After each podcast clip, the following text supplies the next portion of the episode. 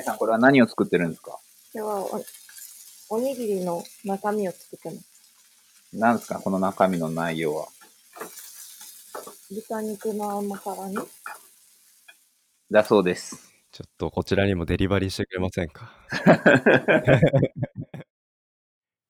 This is R&B ランニングと朝食おはようございますランニングと朝食メンバーのソッシーですランニングと朝食は東京清澄白河でスタートし東横線中央線芝公園千葉シアトルなどなど東京を中心に世界各地で展開するランニングコミュニティ。毎週土曜日の朝7時半に近くに住む仲間と集い築地上野銀座東京各所の朝食会場をゴールにして朝という始まりの時間をコンセプトに仲間とゆるっとランニングを楽しむ活動です。この番組では平日の朝ソロランニングからそれぞれの自宅に帰宅したメンバーとともにオンラインスタジオで集いながらその日のランニングで見かけた景色最近の習慣ハマっている料理や朝食などなど日々の日常について朝食を囲いながらそれぞれの始まりの時間をお届けしています。本日の朝食参加者は一体どなたなんでしょう？それでは本日の朝食いただきます。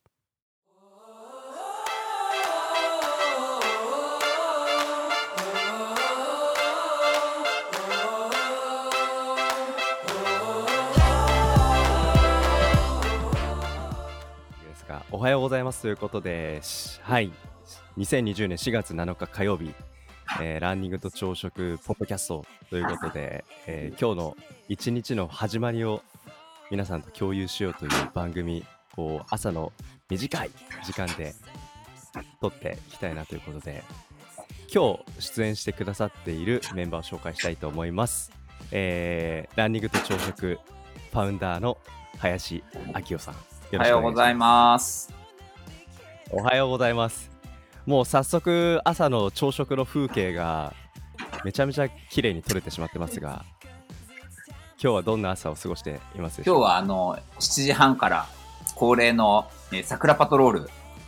はい、あの、パトロール隊なんで、ちょっと桜パトロールできて、はい今日も世界が平和かをまずは確認と。はい、ところから。そうですか。ちょっと桜の色も少し緑になってきて、ね、そのパトロールの役目も終わりに近づいてる、あの気持ちもあるんじゃないかとそうね。次は多分おそらくなんかチューリップパトロールとか、えっと、はい。緑色になりつつある若葉をめでるパトロールとか、まあ、パトロールは、ね、あの、あと CBO が率先してやられているワンワンパトロールも、あの、単位としてやっぱりちょっとこう、継続していかなきゃいけないなっていうことがあるんで、まあ、パトロールは終わらないっていうことですよね。なかなかちょっとキャッチーな言葉が聞こえてきましたけど。いろんなねテーマ僕も今日清澄公園で朝7時半ぐらいにランニングしたんですけど。はい。まあラジオ体操の姿とかはもう時間的にもあの違うんですけどなんかソロソロラジオ体操してる人があのちらほらいたんで。うん。なんかやっぱりみんな体を動かしにコツコツと活動をやってるなと思って。あれやってたよ、なんかソーシャルディスタンティングをちゃんと、あの、取った中での、あの、太極拳、恒例の太極拳はね、あの、うん今日も朝やってた。それは木場公園そうそう、木場公園ね、毎回、毎日やってるんだけど、さすがにもうやってないかなと思って、7時半ぐらいに走ると木場公園のコースを取るのは久々だったんだけど、なんか、そのあたり、うん通ったらね、今日もやってた。ああなんかやっぱりそういう景色を見ると朝が始まっていく感じを体全体で感じたりしますよね。そうね。ただやっぱりこう、昨日のあの、明日？緊急事態宣言が、あの、まあ、出されると明日からし、あれなのかな？今日出すの？今日出して明日からなのか？わかんないけど。で、うん。そういう事情もあるのか、なんか、本当いつも以上に人が少ない朝だったかなっていう感じはしましたね。うん、なるほど。まあ、日常が少し変わってしまうこともあるし変わらないで続けたいこともあるしなんかこの辺りの狭間で日常をみんなでね一生懸命生き抜いていきたいところですけど今日この収録僕と明夫さん2人で撮っていながらライブでひあれですねみゆきさんが聞いてくれてるんですね。リスナー1人。1人ライブリスナー1人ありがたいですねあれですよ、ここにあの、吉原太はあの、収録会場に聞きに来てるんで、今、はい朝ごはん作りながら。なんか一なるほど言、太さんありますか？おはようございます。今日は何のパトロール予定ですかこれから？今日はなんかパトロールの予定ありますか？ないです。ない とのことで。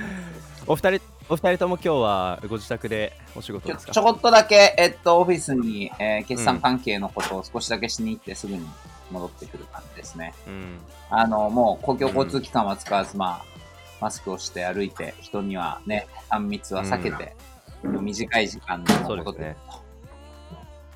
うん。と。ね本当はね、今日僕久久しぶりにランニングしたんですけど、あの皆さんランニングこの時期ってマスクしてます？ランニングしてるときはしないな。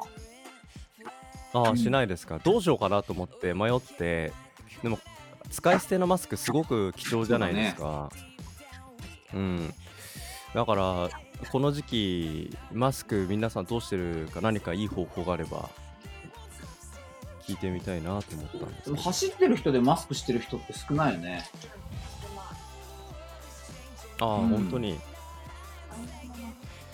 バンダナを巻けばいいんじゃないのって、隣に大さんあそうですね。なんかあのスノーボード行く時のフェイスガードみたいなのありますよね、はいはいはちょっとあれだと暑すぎやしないか的なるなね。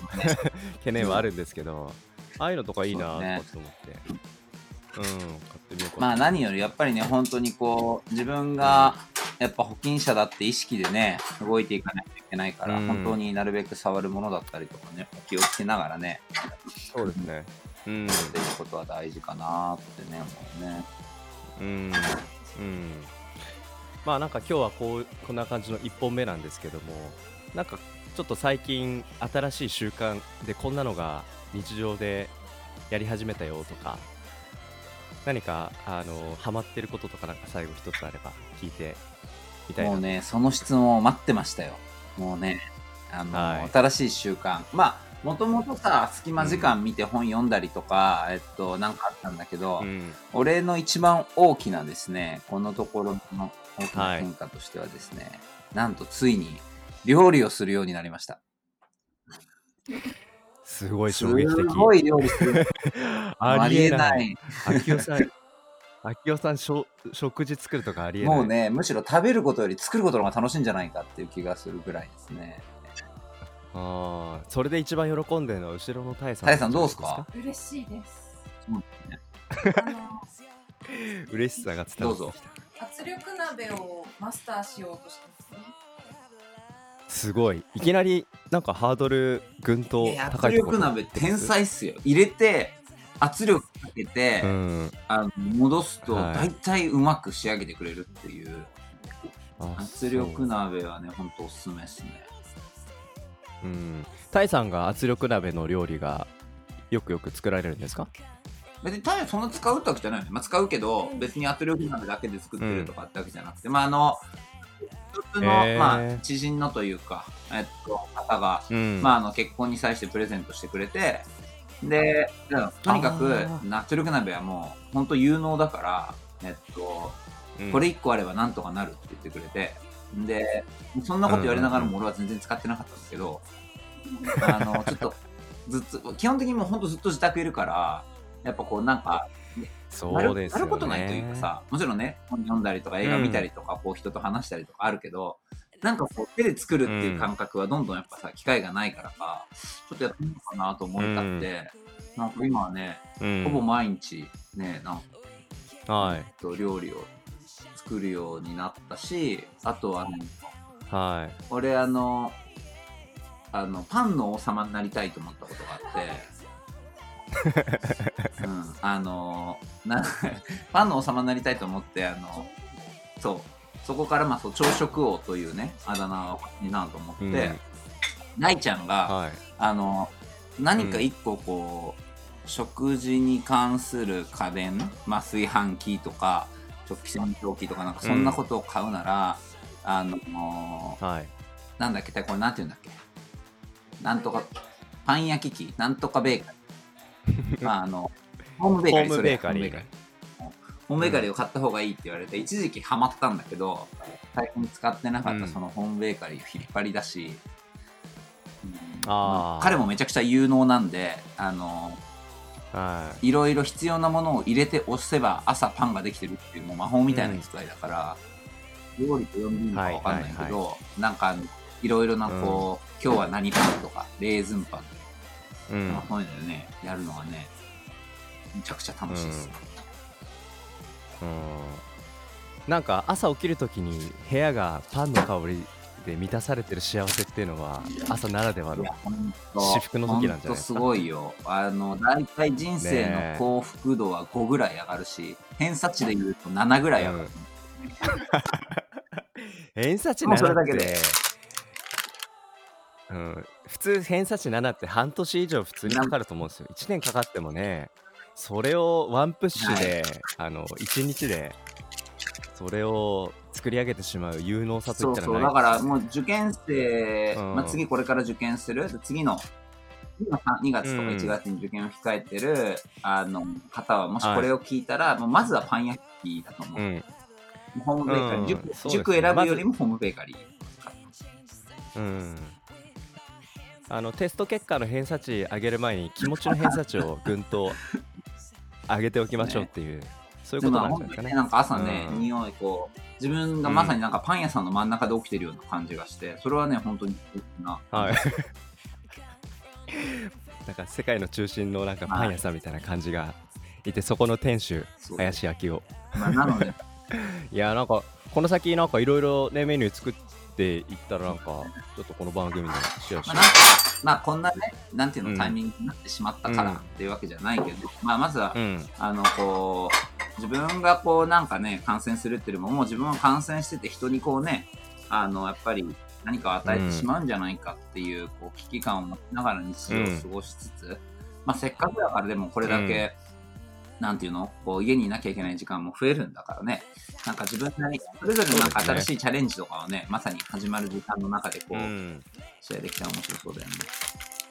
うん。そうですね。僕今年あの料理あの少しずつやっはい。てて、テーマがスープなんですよ。